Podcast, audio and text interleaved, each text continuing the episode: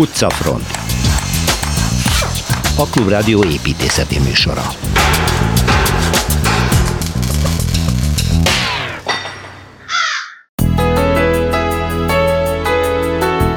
A londoni Barbican Európa egyik legnagyobb kulturális központjának labirintusába látogatunk. Szilveszter Ádámmal. Föld alatti épület mustra Kelecsényi Kristóffal, aki a Gellért hegybe rejtett hatalmas víztározót mutatja be ezúttal. A Gellért hegyen megyünk tovább, a másik oldalra a Kellen hegyi út végéig, itt Torna Tamás mesél a híres műteremházról. Zubrecki Dávid tovább is kutatja Budapesten a török hódoltságból itt maradt épületeket, ezúttal a Kakas kapu fürdőbe látogatunk. És akkor jön egy titokfejtés, egy skóciai kolostor mennyezetén látható furcsa kőfaragások üzenetét fejtették meg, és 500 év után arra derült fény, hogy kódolt zene lényegében egy kotta rejlik a jelek mögött. Lacik Bálint avat majd be a titokba. És Békás megye Táncsics Park hamarosan befejeződik a lakótelep északi részének szociális és környezetfejlesztési beruházása. Miért lesz jó ott élni? Erről hallunk Cékó Gábortól, az önkormányzati cég vezetőjétől.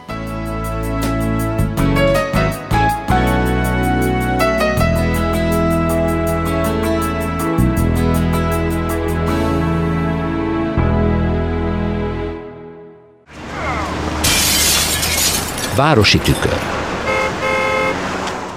Harmadik tétel következik a brit fővárosról, Szilveszter Ádám Bibülés építész egyetemi tanárral, a Szabad Művészetek doktorával, Szerbusz Ádám, és Szerbusz már Péter. megemlítetted múlt héten a Barbikant, mint a Igen. brit főváros egyik kulturális központját, egy vörös téglából készült épületegyüttes, nagyon híressé vált, hát ott fantasztikus koncertek, előadások, konferenciák vannak, építészetileg milyen? Mondtad, hogy innen induljunk tovább. Hát erre fogunk menni, nekem Vagy van, ebbe az irányba igen, tart. Jó, akkor később. Egy, egy, egy állomásunk, Aha. egy jelentős állomás. Egy, egyet meg kell tegyek, hogy tegnap két, visszahallgattam a múltkori beszédet, és abban két függőben maradt dolog volt. Nos. Ugye a Hyde Park corner voltunk a Marble Arch-nál, az északinál, igen, igen. ahol ki, megkaptam az automat, és vagy déli, amit említettem, hogy ez meg fog menni, ott van egy Wellington Aha. emlékmű, aki, aki a Waterloo győzte, Duke Wellington. Aha, igen.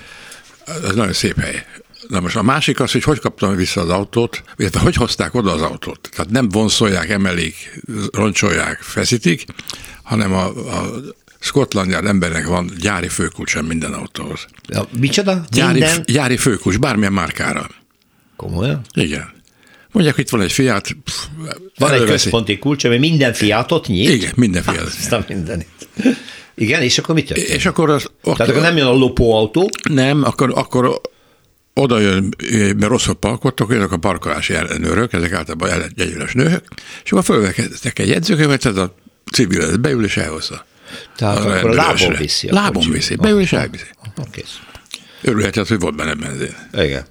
Igen. Na, De hát nem törik össze, meg nem, lógatják, vonszolják, nem, rángatják. Nem. Igen, ez nem egy rossz. Na, hát ez, ez megint úgy illik Londonhoz. Igen, igen. igen. Na most a sétánkat úgy teszik, hogy a Strandtől indulunk, és ott, hogy elmegyünk pár lépést, akkor van egy nagyon szép tér, és egy, egy ilyen ívesen hajló homlokzatsor zárja, ez az Oldwich, úgy hívják. Hogyan? Oldwich. Oldwich? Oldwich. Uh-huh. Oldwich, és ott van két érdekes épület, amit ezen elsétál. Az egyik az a, az a Hilton szálló, a Waldorf Hilton, és utána van egy kis színház, és a séták mert rengeteg kis színházat látunk, ez az Aldrich színház. De vannak kis társulatok, nem nagy technikai háttérre, de, de nagyon szeretnek a londonok előadásokra járni, a londoniak. Utána elindulunk észak nyugat felé, és egy ilyen kacsaros úton el akarjuk érni a Barbican Centert, ekközben még egy színházat látunk, ami nagyon érdekes és, és egy olyan szép téglaépület, amiben egy teresedés van, ez a ház, ez, ez lehet 20. századi, de ami mögötte van, vagy mellette van, a 19. századik, van egy teresedés, van egy, egy ilyen kb. 3,5 méteres átmérő, gyönyörű atlasz világított földgömb, amit, amit forog is lassan. Uh-huh. Most az ember megy tovább, akkor végül is egy érdekes helyre érkezik, ahol van egy ilyen horpadás, és az út is lemegy, és fölött egy viadukt megy keresztbe. És akkor már közel vagyunk a Barbicanhez, ami tényleg egy fantasztikus dolog, és, és azt kell mondjam, hogy, hogy nagyon ritka. Egyébként van egy, egy olyan brit totális kulturális intézményrendszer, ami, ami országos méretű, és annak egyik ilyen kiemelt pontja ez a, ez a londoni, amit elhatároztak, hogy megépítek, és most felsorolom, hogy mi minden van benne. Ugye van, van ez is két, 2000 kis lakás. Tehát lakás? Kis lakás, igen. A felső emelteken. Nem is tudtam. Hogy... Igen, azokban az U alakú Aha, többszintes téglaházakban ott vannak ki. Ezek ilyen, ilyen, ilyen stúdió, stúdió, stúdió, stúdió lakás. Stúdió lakás.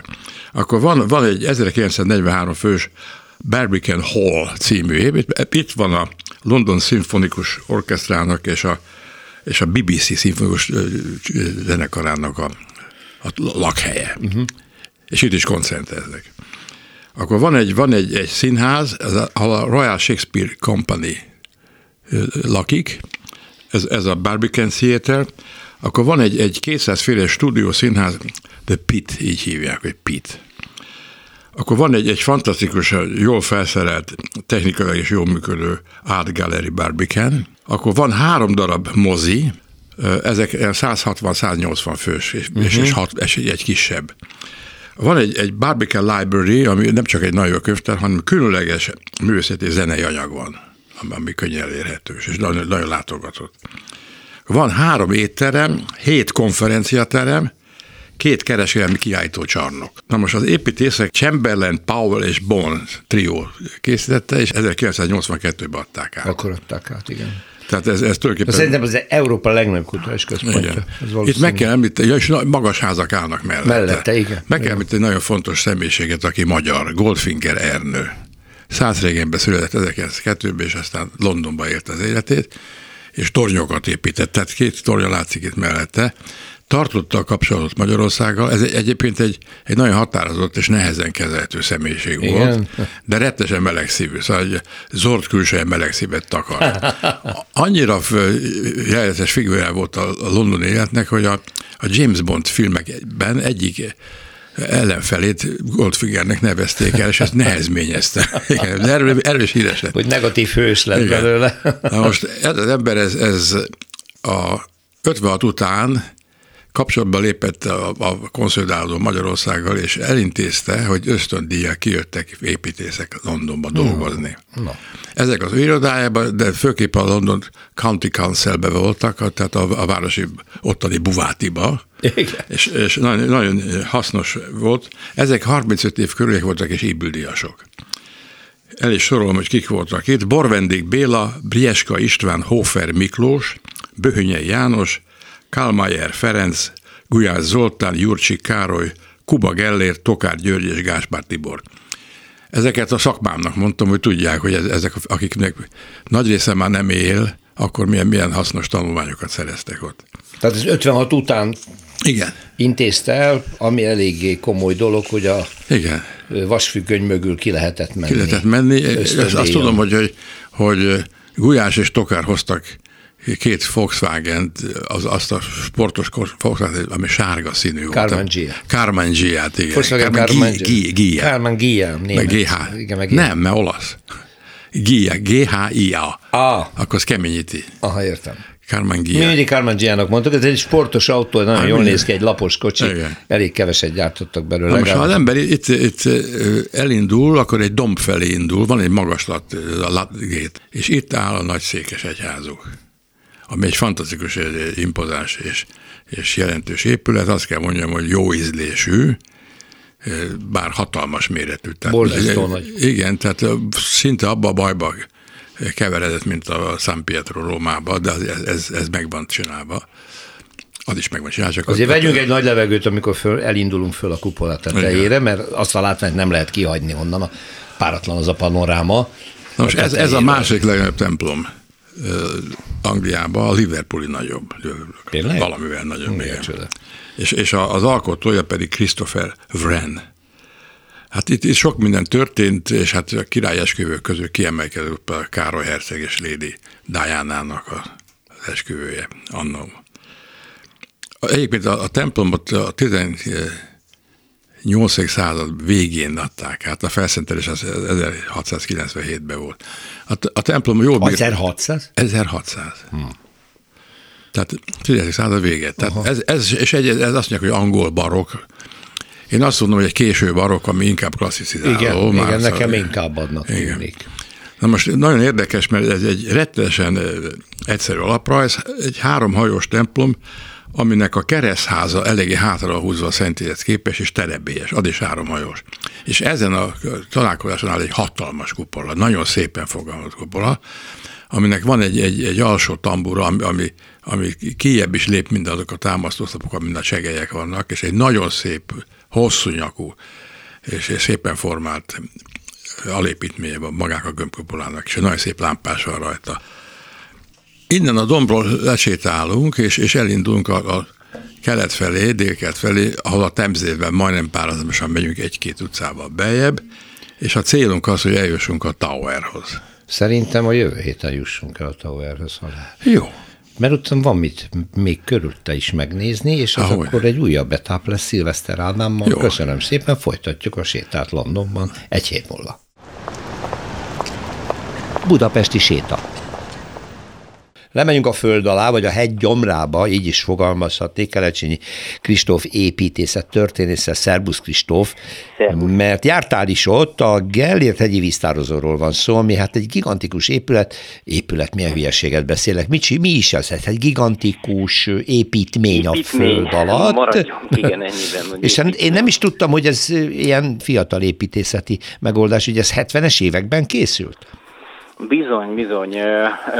Hát ugye egyrészt a, a, a Becses nevén ugye ez a Gruber József víztározó, vagy víztárló medencék, uh-huh Ugye a, gyakorlatilag a, a főváros víztározó kapacitásának hát a, a kétharmada, ha jól tudom, most nem biztos, hogy pontos a szám, de egy elég jelentős része, tehát itt ö, tényleg azt hiszem a pontos szám az olyan több mint 200 ezer köbméter víz ö, tárolható itt el, ugye ami hát legfőképpen ugye amikor a legnagyobb a vízfogyasztás nyári napokon, ö, délután, ugye a legnagyobb melegben, hát ugye akkor van erre főként szükség, és valóban, tehát a 70-es években kezdődött itt el az a gondolat, hogy egy ilyen, itt a, a tulajdonképpen ugye a, a város közepén, tehát az ellátandó területekhez igen közel, egy ideálisan védett, helyen és jó magasságban is, ugye ez a víznyomás szempontjából sem mindegy, hogy ugye hol,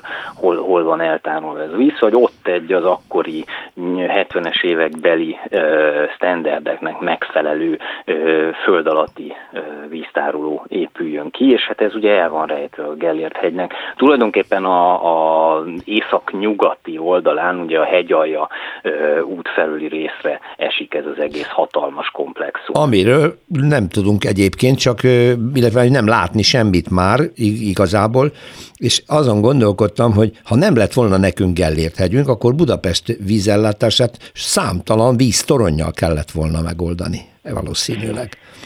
Hát bizony, bizony, bizony, bár ennek a technológiáját én sem ismerem annyira, de egyébként, hogyha az mond valamit a hallgatóknak, akkor ugye ez a bizonyos filozófusok kertje, amit szoktak ismerni az emberek ott az Orom utca, Sánc utca Igen. közén, gyakorlatilag ugye erről a területről van szó. Ott, ahol van az az egyébként, hát ma már kevésbé, de egy időben nagyon sokszor fotózott ugye ez a Pest és Buda királyfi, meg a királylány, egy ilyen dombormű, ami valami amikor a 90-es évek vagy 80-as években állították, ugye ez pont a tetején van ennek a területnek, és hát ami az izgalmas benne, egyrészt a, a két medence, amiben hát nem lehet bemenni, ugye. Kettő? Két medence van? Két, két páros, két ilyen, mint egy tüdő, vagy zongora alaknak hívják, állítólag áramlástanilag ez a, ez a legjobb, tehát hogy egy ilyen zongora alak, hát fölülnézetből, ha ránézünk Aha. egy zongorára, egy ahhoz hasonló alaprajza van a két medencének, és ebben több mint száz darab ilyen nagyon karcsú vasbeton oszlopa az, ami tulajdonképpen tartja a fölötte lévő mennyezetet, illetve hát a Gellért hegynek a parkját.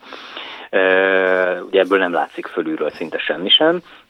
És hát ez egy rettenetesen látványos tér, tehát minden ilyen föld alatti víztároló nagyon izgalmas, ugye van egy kőbányán is, meg hogyha az ember kicsit tágabban gondolkodik, hogy Isztambulban ilyen ókorból fönnmaradt víztározó is van, nagyon hasonlóak ezek, és itt is tulajdonképpen egy hatalmas, elég, hogy mondjam, misztikus, már-már ilyen ókori templomokat idéző tér, hogy a, ebben az egész térben tényleg ott áll a víz, az szinte annyira sima és annyira tiszta, hogy az ember embernek szinte koncentrálnia kell, hogy lássa, hogy, hogy nem, hol, hol is áll éppen a víz, hiszen ugye ezek az oszlopok, ezek pontosan, tehát ugye szimmetrikusan úgy vannak kialakítva, hogy gyakorlatilag ugyanúgy csatlakoznak a mennyezethez, ahhoz, ahogyan a, a, a padozathoz is, és hát tényleg így a, a távolba veszik ez az oszlop erdő, úgyhogy egyszer egyébként, ha máshogy nem fotón, mindenképpen érdemes rákeresni, fotó, uh-huh. videó is van erről az építkezés közben is, tehát tényleg elképesztő látványos építészetileg ez a tér, az annak ellenére ugye, hogy ez nem kifejezetten arra volt megtervezve, hogy ez látványos legyen, vagy hogy ebbe valaki valaha is járjon. És ami még nagyon izgalmas, egyébként beszéltünk itt a fölötte lévő parkról, hogy nyilván egy kicsit, nagyon picit megváltoztak a terepviszonyok, és ennek a kiegyenlítésére épült egy ilyen támfal tulajdonképpen ezzel az egész Gellért hegyi víztározóval együtt, és hát nem biztos, hogy mindenkinek tetszeni fog, hogyha oda megy, vagy hogyha valaha látta, hogy a parkban ilyen építmények vannak, de tulajdonképpen egy ilyen 4-5 méter magas, nagyon izgalmas, szerintem abszolút futurisztikus, skifi filmekbe illő beton struktúra van ott, aminek van egy nagyon érdekes, izgalmas mintázata. Tényleg nagyon nehéz mihez hasonlítani, nincs, nincs párja szerintem itt a fővárosban, és e, tényleg elképesztően izgalmas eleme tulajdonképpen a, a Gellért-hegyi parknak. Kelecsényi Kristóf, köszönöm szépen, szervusz! Szervusz! Háztűznéző. Ha annak az épületnek a falai beszélni tudnának, akkor lexikonnyi történet állna össze, amiről most Tormat Tamás, építészetkritikus, az Egyhely blog szerzője fog beszélni, Szerbusz Tamás. Igen. De szerintem Szerbusz nagyon sokan ismerik a Kelehegy út Gellérthegy oldalában. A köznyelv csak Czóbelháznak szokta mondani, ez egy műterem épület, mégpedig nagyon régi, talán az egyik legrégebbi, ami képzőművészek számára készült. Igen több műterem van benne, Czóbel Bélától Domanovszki Endréig nagyon sokan, sokan dolgoztak, voltak, igen. laktak itt, ha és már... a híres kortárs művész házaspár Vojnis Erzsébet és Szűcs Miklós is itt igen. alkot, és itt igen. él most. No de hát ez egy... Hát a külföldiek, akik mennek fel a szabadságszoborhoz, azok ugyebár leginkább a méretek, és ez a szecessziós külső tűnik föl. Uh-huh. Elsősorban nem is biztos, hogy tudják, hogy sőt valószínűleg nem tudják, hogy mi lehet ez, bár a nagy ablakok azért árulkodnak, meg aki benéz, az látja, hogy tehát azért látszanak ilyen műterem belsők. Igen. Közvetlenül az, az, az a Gellért mögött vagyunk, a Gellért szálló mögött fönt a hegyoldalban. Igen, igen, igen, igen, igen, ahol kanyarok föl a, a, a Mányoki utca és a Kelenhegyi sarka. Mindez. Az az érdekes, hogy az első műtermek, még első van magánműtermek, nyilván a sikeres művészeknek a műtermei, azok még Pesten épültek, az Andrási út és a Liget környékén. Tehát például a, egy bizonyos Huszár Adolfnak, akit most már elfelejtettek, hát nyilván ott a sok millenium előtti körüli, tehát ezek az arany évtizedekben sokan kaptak mindenféle épületszobrászati és egyéb megrendeléseket, ezért sok több, több műterem is működött ott. Ö, tulajdonképpen az Eperes kert is egy ilyen helyen született, mert itt volt egy ennek a bizonyos Huszár Adolfnak egy ideiglenes műterme, és ezért kap, kapott kompenzációként itt, hogy így elérte a beépítési láz ezt a környéket is. Itt kapott egy telket, de akkor aztán azért a, a művészek elkezdtek természetesen hol a miniszternél pozíciókat szerezni, Trefort Ágostonnál, és el is érték, hogy először, tehát ugyebár így született meg a, először a Képzőművészeti Akadémia, mármint az ötlet, tehát nem a mostani épület, mert az első az még ilyen pavilon rendszerben épült, és nagyjából ezen a, ebben párhuzamosan ö, folyt ez a lobbizás, a műtermek kialak, állami típusú, tehát bérelhető műtermek alapján, mert voltak már, tehát bérház tulajdonosok a legfelső szintet azért előszeretettel alakították ki műteremmel, de hát ezek üzleti alapú bérleti díja működtek. Igen. És akkor így kerültünk a Városliget környékéről a, a budai, tehát a Gerdérthegyi, Gerdérthegyi oldalába, amit egyébként a, Pe- a Kmetti utcába terveztek eredetileg, uh-huh. Csak a főváros nem adta ki ott a megfelelő időben a telket, és akkor így kerültünk, a század, tehát a 20. század elején vagyunk, 1902-ben Igen. kapják meg ezt a termet, és akkor itt 12 műtermes ö, lakóház műterem komplexum épül, a lejtőbe ennek majd később még lesz jelentősége. Az építész egyébként Kosztolányi Kan Gyula volt, és hát akkoriban még ez a hegyoldal meglehetősen puszta volt, tehát messziről nagyon látványosan, tehát nagyon jól lehetett látni a, az épületet, zsolnai kerámiák, díszsisakos pillérek, ugyebár ezek a csillogó kerámia díszítések a tetőn, ez messziről is nagyon jól látott, és hát tényleg rengeteg művész volt ott, például Rip Rónai is, akit már neked említettem, hogy most egy utóbbi nagy árverésen egy, ilyen, egy, egy páros, tehát két kép, az 500 millióért kelt el összességében, a Rip, Rónai volt a, a drágább, de az az érdekessége, hogy mind a kettő ugyanazt a kaposvári római villának a ságára festett falát ábrázolja, vagy részben ábrázolja, tehát ez egy meg a Ez a Galimberti a, a másik, ugye? Tehát a, a másik pedig Galimberti Sándor, aki egy fiatal, szintén kaposvári származású. És tanítványa Réprő Rónainak? Bizonyos mhm. értelemben, igen. Tehát ez a páros kép így nagyon érdekesen igen, versengett egymással. Mert, és így függ össze a műteremházzal is. Ugye Riprónai, amikor Pesten volt, akkor ö, ö, odaadta a kaposvári műteremházat ezzel a sárga a Galimbertivel, aki így készült. Ah, és így akkor... készült el ez a második uh-huh, uh-huh. kép. Igen. De aztán visszatérve Pestre, hát Budára. minden nagyon szép volt, de a sajnos 2000 tavaszán egyszer csak mindenféle furcsa zajokra ébredtek a, a, a déli szárny, tehát az alsó szárnynak a lakói, meg összetörtek ablaktáblák, meg falak is kezdtek repedezni. Meg Megcsúszott a ház a lejtőben, igen és ki is kellett üríteni, tehát ki, ki kellett lakoltatni, a, mert életveszélyesé vált. És akkor volt egy nagy felújítás, teljesen újjáépítették a támfalait is, és azóta, hát azért, tehát voltak azért korszakai, amikor Igen. nem nézett ki ilyen szépen, mint most. Sőt, a lényeg tehát, hogy a földcsúszamlásnak köszönhetően felújították, és Igen. megint régi Igen. pompájában látható a Kelenhegyi úton a műteremház, amiről Torma Tamás beszélt. Köszönöm szépen, szia! Én is köszönöm. Utcafront Zubrecki Dávid építészeti szakíró elkezdett egy nagyon jó sorozatot, az Oszmán Birodalom építészeti öröksége Budapesten. Szervusz Dávid! Szervusz, és a kedves hallgatókat! Ő ugye a Gülbaba volt az utolsó, amit bemutattál, de hát a fürdők ugye az középpontban vannak mindig, úgyhogy most következik a királyfürdő, ami eredetileg azt írott, hogy kakas kapu fürdő nevet viselte? Igen, e, ez a város, tehát Buda városának egyik kapujának közelében helyezkedett el, e, és ez fontos is, mert hogy a, az egyetlen olyan fürdő volt, amely a városfalon belül volt. És, ja, mert a fürdőt mindig forrásra építették, ugye, és akkor még a város egy nagyon szűk terület volt a maihoz képest. Igen, ezért uh-huh. is mhm. különleges ez a fürdő, hiszen a többi török fürdő, ugye a Rácfürdő, a Rudas, a korábbi adásban említett a Velibej, Velibej azok mind e, források fölé épültek, hiszen ez a leglogikusabb.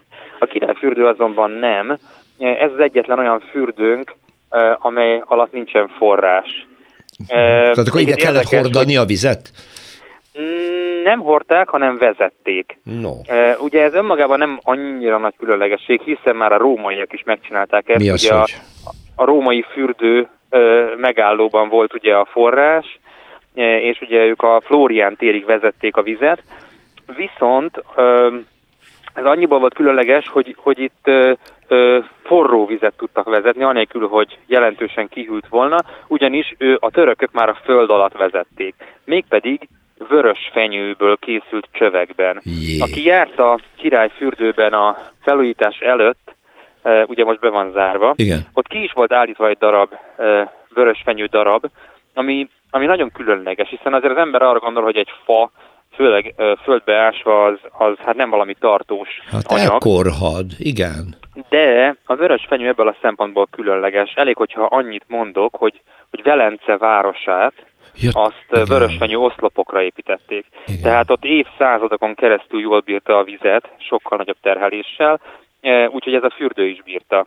Annyi, annyi az érdekesség, hogy vajon miért csinálták ezt, hiszen hiszen a Velibej fürdő az még északabbra van, mint ennek a forrásvidéke.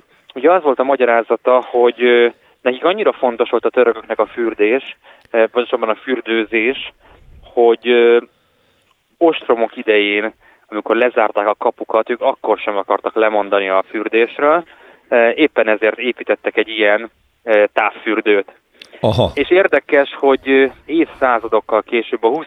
század végén épült ehhez hasonló konstrukció, az újpesti termálfürdő, amely a Széchenyi fürdőből kapta a vizet. De ugye ez ma már nincsen meg, tehát ez nem élt annyit, mint a királyfürdő. Igen. Ugye, ugye ezt a közelmúltban teljesen lebontották, mivel nem lehetett gazdaságosan üzemeltetni.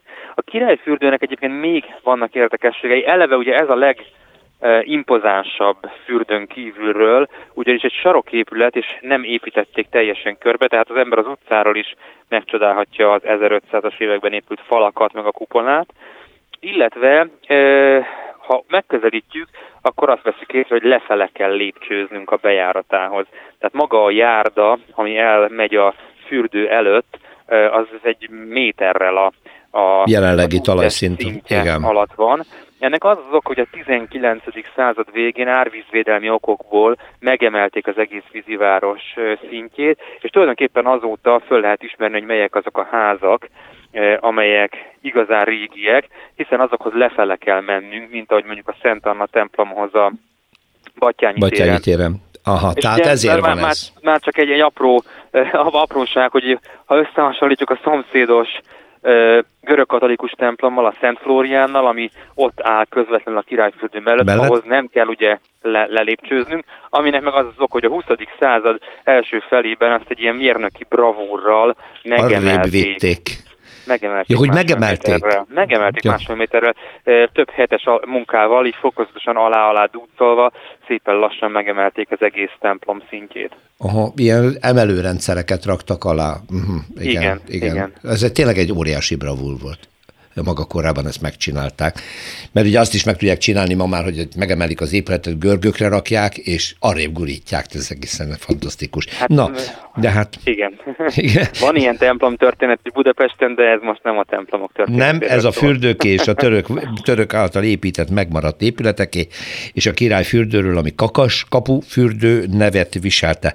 Hallottunk Zubrecki Dávidtól. Köszönöm szépen, szervusz! Köszönöm én is, szervusz, viszont hallásra! Magas lesen. Befejezéséhez közeledik Óbudán, Békás megyeren egy parkfejlesztés, egy hát a Táncsis Parknak az Óbudai Parkfejlesztési Program, most már lehet látni, hogy mekkora lesz a zöld felület, milyen a játszótér, kutyafuttató, kutyaitató, stb. De hát ebben a környezetben ez egy nagyon fontos dolog, és nagyon régre nyúlik vissza, ha én jól tudom, akkor 2017-ben, de nyilván ezt majd pontosítani fogja a vendégem, a szakember, Cékó Gábor ügyvezető, az Óbuda Békás Megyer Városfejlesztési Non-Profit Kft. vezetője. Jó napot kívánok! Jó napot kívánok! Jó mondtam ki a cégnevet? Jó, persze jó. puskáztam, de azt olvastam, hogy 17-ben gondolták meg először, hogy ebben a, ezen a téren egy nagy zöld fejlesztést kell csinálni, vagy nem csak azt? Nem csak azt. Köszöntöm én is a hallgatókat. A magának a parknak a fejlesztése már korábban felmerült, hogy a kerület részéről egy közösségi tervezési program keretében a lakosság bevonásával kérdeztük meg, kérdezték meg hogy milyen fejlesztéseket szeretnének a területtel látni. Ez csak a park, de maga az a program az egy ennél komplexebb program, így messzebbről futnék neki. Ennek egy része a park, ez egy szociális városrehabilitációs program, amire szociális a kerület... városrehabilitációs program, na nagyon ez mit akar? Először is a lokáció. Pontosan hol van ez? Ez hogy Békás a, megyer nyugati rész, nyugati tehát rész, hegyfelőli oldal. uh-huh. Egy az országút Táncsics utca, Lukács György utca által határolt terület. ezről azt kell tudni, hogy itt azért nagyobb arányba fordulnak elő úgynevezett veszélyeztetett, illetve krízis tömbök. Ez felmérésre került teljes fővárosra vonatkozóan. Megnéznek bizonyos paramétereket, nyolc osztályt végzettek, munkanélküliek aránya, jövedelmi viszonyok, stb. És ennek megfelelően lehatároltak területi egységeket. Budapesten belül, Budán értelemszerűen lényegesen kevesebb van, tehát ez inkább Józsefváros, Pesterzsébet, gondolom, de Óbudán is így van, szerint... tehát Békás megy, Óbudán belül amúgy Békás megyer, és a belső Óbuda, tehát ott a Kolositérhez közel, Kolositérhez közel voltak olyan területek, ahol ilyen veszélyeztetett vagy krízistömböket lehet találni, de ezek számossága lényegesen kisebb, így sokáig kérdéses is volt, hogy hozzájutunk-e kapcsolódó támogatáshoz. Ez akkor egy száz százalékban Európai Unió által finanszírozott projekt, hogy kiírás volt, a kerület végül nyert 700 millió forintot. Azt azért el kell mondani, hogy azóta ezek az árak meg növekedtek, így az önkormányzatnak saját erőt is kellett ebbe beletenni két tehát a, itt az a program célja, hogy az ott élőket helyben tartva, az életminőségüket javítva, integráljuk a társadalom szövetébe. Ehhez kapcsolódnak infrafejlesztések és soft típusú fejlesztések. Tehát a park ekkor tényleg csak egy része ennek, hogy így van, lesz egy így van, tehát park. egy olyan közösségi élettér, ahol egyrészt egy közösségépítési funkcióval bír, illetve a veszélyeztetett célcsoportoknak nyújt kikapcsolódási, sportolási lehetőséget. Itt egyrészt gondolunk a fiatalokra, és elsősorban a kamaszokra, akik ugye egy ilyen helyzetben a legnagyobb eséllyel vannak kitéve ezeknek a veszélyek gyerekeknek, és, és adott esetben az idősekre is, így a pihenő parkrész, stb. De a családosoknak is készül egy játszótér, egy igen komoly játszótér, tematikus játszótér, ahova ki tudnak menni a gyerekekkel, és még azt is elmondhatjuk, hogy a kerület különös figyelmet fordított ennek a területnek a tágabb értelembe vett fejlesztésére. Itt időközben amúgy megvalósult egy futópálya program, egy kifejezetten jó minőségű, egy kilométer hosszú futópálya került elhelyezésre, illetve egy street workout pálya, az pedig a Nemzeti Szabadidőprogram keretébe valósult itt meg ezen a területen, ezzel is tudtuk szélesíteni ezeknek a célcsoportoknak a lehetőségeit. Hát ez egy nagyon fontos dolog, tehát hogy itt elég sokan laknak együtt. Így van. Távol a belvárostól, de ha fiatalokra gondolok, akkor ez már, ez a néhány fejlesztés ad esélyt arra, hogy nem mennek el, lemennek kosárlabdázni, lemennek láptengozni, lemennek kártyázni, lemennek Igen, szórakozni, és a családoknak is ott van egy... Ez szerencsés terület, mert vannak terek az épületek Igen, között, szóval Igen. ez valóban nem egy nagyon sűrűn beépített lakótelep, és ez jó adottságai van. A természeti környezet is megfelelő Abszolút. és szép, ott a hegyoldalban. Ez a szociális feladatot takarta, amit Részben elmond, szociális, részben, igen, igen, igen. Tehát ugye ennek a soft rész, akkor arról is beszéljünk néhány mondatot önkormányzati tulajdonú lakások nem is mondom, hogy lakások, helységek kerültek felújításra, melyekben elhelyeztünk ilyen szolgáltató központokat, bevontunk civil szervezeteket, motiváció alapítvány, kékpont prevenciós Igen. programja is itt jelenik meg, tehát az egyik ilyen addiktív jellegű jelenségekre reagál, a másik pedig segít a munkaerőpiaci integrációba, tanácsadások, stb. Tehát ilyen típusú programok jelennek meg, és a, a, az önkormányzati családsegítő is folyamatos programokat biztosít a helyben élők számára, közösségi programokat, felzárkóztató programokat, jogi tanácsadás, és ami még fontos, az egészségügyi szempontok sem felejtődtek el, tehát bizonyos helyszíneken, bizonyos időszakokban több száz ottanit értünk el, fogászati szűréssel,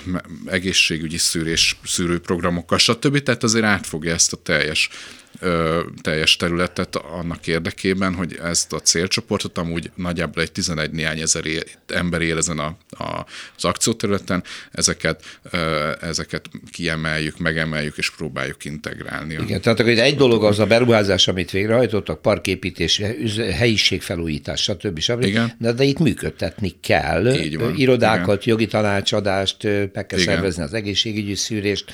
Így van. És a civil szervezetek itt irodákat kaptak ilyen foglalkoztató így helyiségeket van, is Kék kaptak, pont, igen? Mint, mint például a kék az állandóan ott tud működni? Tud most működni, és ugye a motiváció alapítvány is tud szolgáltatásokat nyújtani ezekben a helységekben. Amúgy voltak kifejezetten érdekes programelemei, ez úgynevezett ö, bűnmegelőzési labirintus, ahol aki az érdeklődők, de legyen az gyerek felnőtt, bekerül ebbe a szobába, és olyan helyzetek elé állítják őket, ami a valós életben is előfordulhat, és azt modellezi le, hogy ne kerüljön kiszolgáltatott helyzetben, ne, ne, ne, ne legyen bűn, bűncselekmény áldozata, és elég hitelesen és jó környezetet jó tudnak jó gyakorlatokat szerezni. Ehhez e, ez például egy kifejezetten érdekes pontja, és amúgy ennek a teljes programnak az infra részén a Táncsics Park felújítása mellett, illetve néhány olyan önkormányzati helység felújítása mellett, ahova ezek a, a alapítványok vagy a, a kerületi önkormányzati intézménye beköltöztek. Fontos megemlíteni, hogy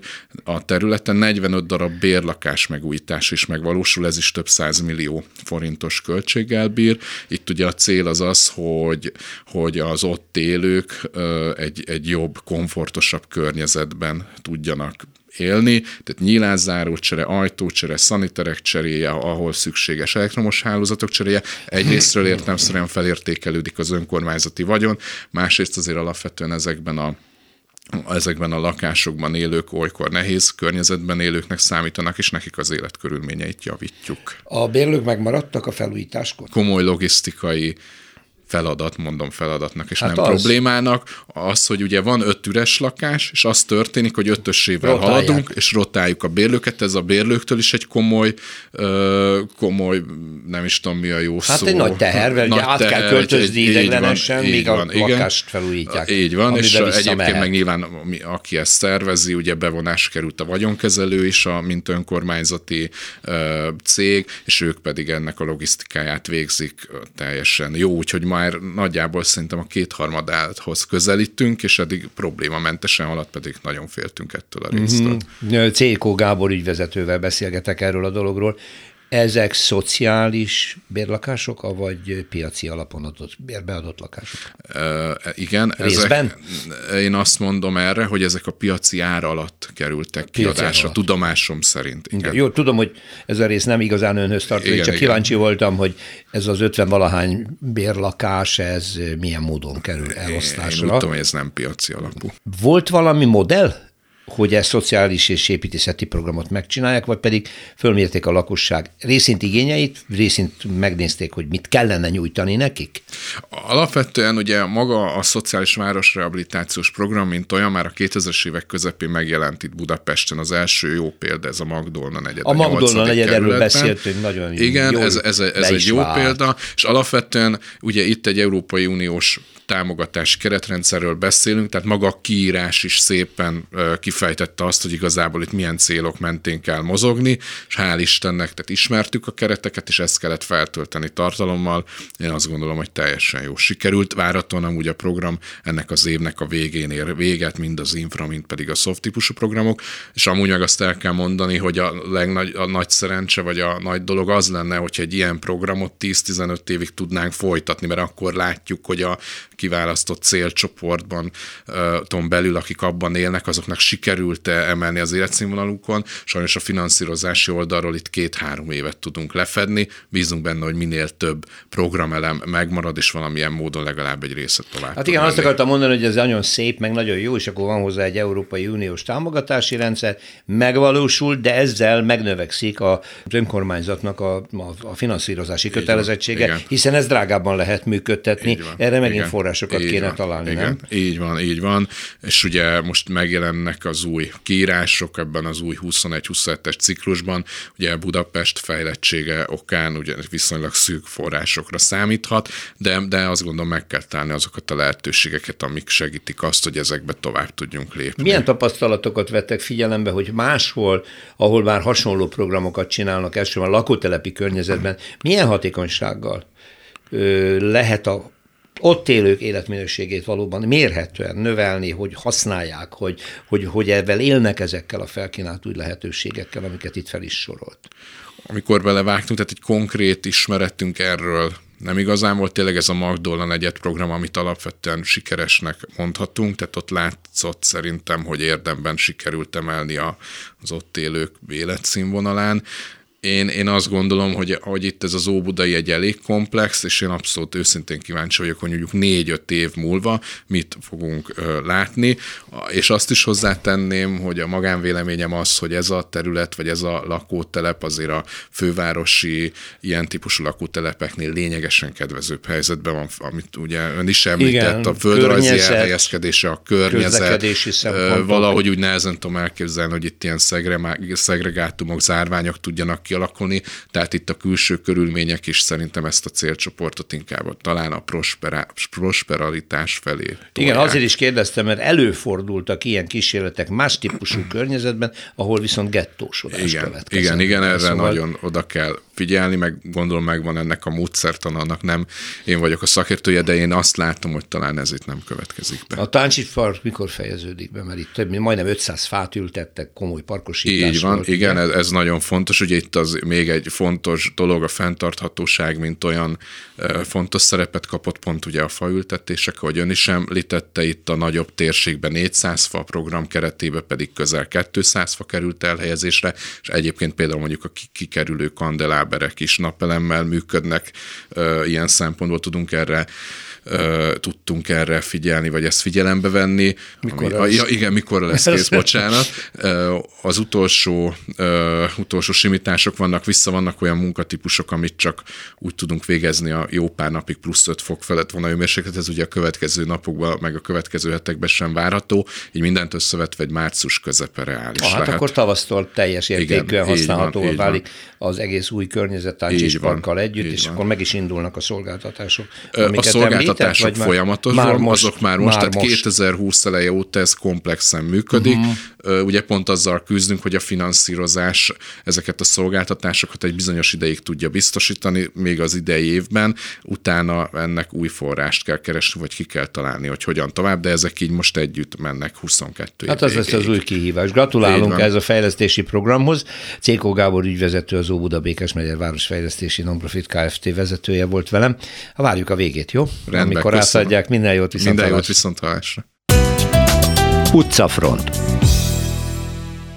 A következő percekben az igen misztikus Skócia tájain fogunk barangolni, illetve egy nagyon konkrét helyre vezet minket Laci Bálint mérnök szakértőnk, a műsor állandó szereplője. Szervusz Bálint, régen Szervusz, hallottam a hangot, kívánok. de most kibányáztál valami érdekeset, egy kápolna, vagy hogy hívják ezt az épületet, ami nagyon furcsa, mert már kívülről is eléggé, hát hogy mondjam, sejtelmesnek tűnik, de azt hiszem az lesz az érdekesebből, ami belül van, nem?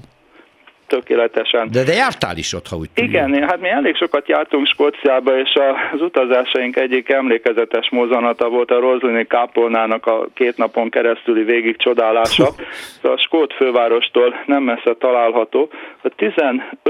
században, 1446-ban készült, vagy kezdték építeni a Sir William St. Clair, egy régi skót családnak a feje egy fogadalmi kápolnát kezdett építeni, aztán ezt tovább építették, majd a kápolnát az angol vallásháborúk idején, amikor ugye a 8.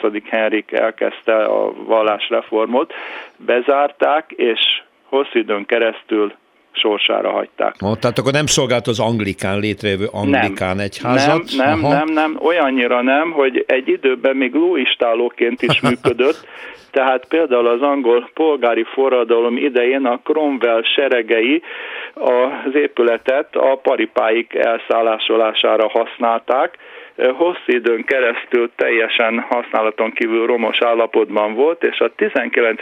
század második felébe 1860-ban kezdték a továbbépítést. Tehát a családi kápolnát, ugye az akkori családfő elkezdte szépen kitatarozni, üvegfestményeket készítetett, gyönyörű szép üvegfestmények vannak az ablakon, és hát faragványokat építetett. Na most ez teljesen a család belső ügyeként működött, tehát a nagy nyilvánosság számára tulajdonképpen a 20. század második felében vált hozzáférhetővé, ekkor nyílt meg, és ekkor kezdték látogatni, és fedezték föl a benne lévő meg annyi nagyon-nagyon különleges faragványt. Most először is vannak itt szabadkönyves motivumok, azok vajon későiek, 19. De század? még régebbiek, ugyanis itt egy nagyon izgalmas kultúrtörténeti, historikai kérdés a templomos lovagok problematikája. Hogy lehet, hogy az övék volt? Hát vannak ilyen elméletek is, ugyanis amikor a templomos lovagokat, ugye rendet felszámolták, péntek 13-án ugye lelepleződött az egész társaság, az egyházi bíróság exkommunikálta őket, mágiára kerültek, elkobozták a kincseiket, viszont több forrás is idézi azt, hogy néhány lovagnak sikerült elmenekülni, és ezeknek egy része Portugáliába, a másik része Skóciába menekült el. És állítólag hatalmas vagyont mentettek ki. És hát mindenféle titokzatos tudásokat. Például a Grál. A Szent Grál, aztán a, a Salamon templomnak a titkait. Tehát a Roslin kápolnával kapcsolatban több olyan elmélet is van, hogy ez a Salamon templomának néhány részletét rekonstruálja, Aha és hát azokat a titokzatos, misztikus tudásokat, amik ehhez a szent épülethez kapcsolódnak. És akkor... Olyan faragványok is vannak, Igen. amelyeket a hozzáértő botanikusok aloe virág mintának, meg kukorica mintának vélnek felfedezni, és hogyha ez valóban a 15. század, vagy 1446-ban kész, kezdődő építkezésnél került oda, akkor ez még a Kolumbusz előtti időből való, tehát honnan az ördögből került oda? Hoppa. Ezt a templomos lovagok hozták valami misztikus tudásnak a letéteményesei, vagy, vagy miféle? Na akkor innentől gondolom, hogy rengeteg elmélet született, de rengeteg. mondjuk el a hallgatóknak, hogy ennek a kápolnának a belső menyezetét díszítik, ilyen kis kazettaszerűen különböző kőfaragmányok, és ezek nem egyformák. Tehát itt, itt kezdődik a rejtély, azt hiszem, ugye? Tehát a, a, tulajdonképpen ezen a kápolnán én szerintem egy négyzetcentiméternyi felület nincsen, ami sík felület volna, mert mindenhol van valami faragvány. Aha. Tehát én már amikor ott jártam, én kerestem egy olyan felület darabot, ami mondjuk egy arasznyi rész, ami nincs megfaragva, és hát tulajdonképpen nem találtam, mert mindenhol van valami cifraság, mindenhol van valami faragvány. Rengeteg magyarázat fűződik ezeknek a titokzatos ábráknak az értelmezéséhez. Mert hát ugye miért jött volna létre, ha nem hordoz valami különleges üzenetet, ugyanis nem hasonlít semmiféle belső más díszítésre, ilyeneket nem szoktak csinálni. Tehát hát általában szimmetrikus egy belső tér, általában a díszítések elég egyértelműen figurálisak, vagy ha nem figurálisak, akkor növénydíszítések, itt pedig ez olyan tényleg nem tudni, hogy miért született, ugye? Tehát vannak olyan felületi mintázatok, például a mennyezeten, amelyeket a liszazsú görbékkel lehet leginkább kapcsolatba hozni. Tehát az elemi fizikai tapasztalat az, hogyha veszünk egy síklemezt, ugye erre a síklemezre egyenletesen kiszórunk homokot, és a lemezt valamilyen gerjesztő hatással elkezdjük mozgásba hozni, akkor a lemeznek a felületén különböző bonyolult szövevényes mintázatok jelennek meg a rezgő homokból. Minden egyes frekvenciához tartozik Minden egy mintázat. Minden egyes frekvenciához tartozik egy jellegzetes És akkor lehet, hogy a kápolnának a tetején, mennyezetén lévő különböző faragványok er, ezekre hasonlítva? És hát vannak olyan értelmezések, amik ezeknek a faragványoknak a zenei információ hordozását szeretnék ah. magyarázni. Tehát ezekből a mintázatokból visszarekonstruálták a hozzáértő tudós emberek azt, hogy milyen frekvenciájú rezgéshez tartozhatna ez a kép, és hát ebből a frekvenciából ugye elő lehet állítani valamiféle kelta zenét, tehát ez egy partitúra tulajdonképpen, egy hogyha partitúra, úgy, ami fönn van a mennyezeten, a minta a csak plafonon. kódolva, kódolva van a kotta, nem pedig hagyományos. Igen. Na de ezt a tudást a 15. században honnan Én lehetett? ezt teljes egészében valószínűtlennek tartom. Tehát a Rosani kápolnával kapcsolatban, ugye volt a Da Vinci kód, a Dan Brownnak a hírhedett regénye valamikor a 90-es évek Igen. végén, vagy a 2000-es évek elején filmet is csináltak belőle, aki hát aztán ezt az egészet jól föltupírozta, és hát tulajdonképpen a Dan Brown regény, Da Vinci kód regény nyomán vált a Roslin kápolna széles körben ismerté, és hát akkor kezdték el óriási tömegben látogatni az emberek. Egy apró adalék, hogy amikor legutóbb arra jártam, szépen a környékbeli parasztok nejlon zacskókban lócitromot árultak, hivatalos felirattal, hogy ez eredeti rozlini lócitrom. 5 fontért adták egy fél kilós csomagot. És volt, aki vásárolt. Ez hihetetlen. Jó piárja van ennek az Úgy egész van. rozlini kápolnának, de azért te sem hiszel abban, hogy a 15. században egy-egy hanghoz kapcsolódó frekvencia ábrát ismertek volna. De én ebben annyira nem hiszek, hogy egy szavát nem hiszem el ennek az egésznek. Nagyon divatos, ezoterikus elméletek fűződnek ide, de én úgy érzem, hogy itt a 19. század második felében az unatkozó főúr és a talányos fantázájú építőmestereknek az együttműködése nyomán készült el az egész, tehát nagyon érdekes, látványos, de szerintem egy óriási blöff az egész Roslini kápolna. Ezzel együtt érdemes elmenni, nagyon szép a környék, zöld, egy régi temető van a kápolna körül, nagyon hangulatos, de, de szerintem semmi igazán nagy misztérium nincsen benne. Igen, tekintsünk, mint valami különleges építészeti játék, de ne higgyük el a hozzáfűződő sok-sok Hát a magunk racionalista Igen. világképébe ez nem illik bele.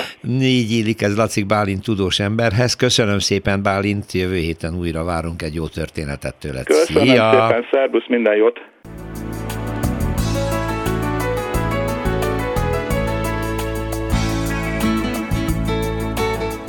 Köszönjük a figyelmüket, az utcafrontot hallották, a műsort Árva Brigitta szerkesztette és Rózsa Péter vezette. Egy hét múlva várjuk Önöket.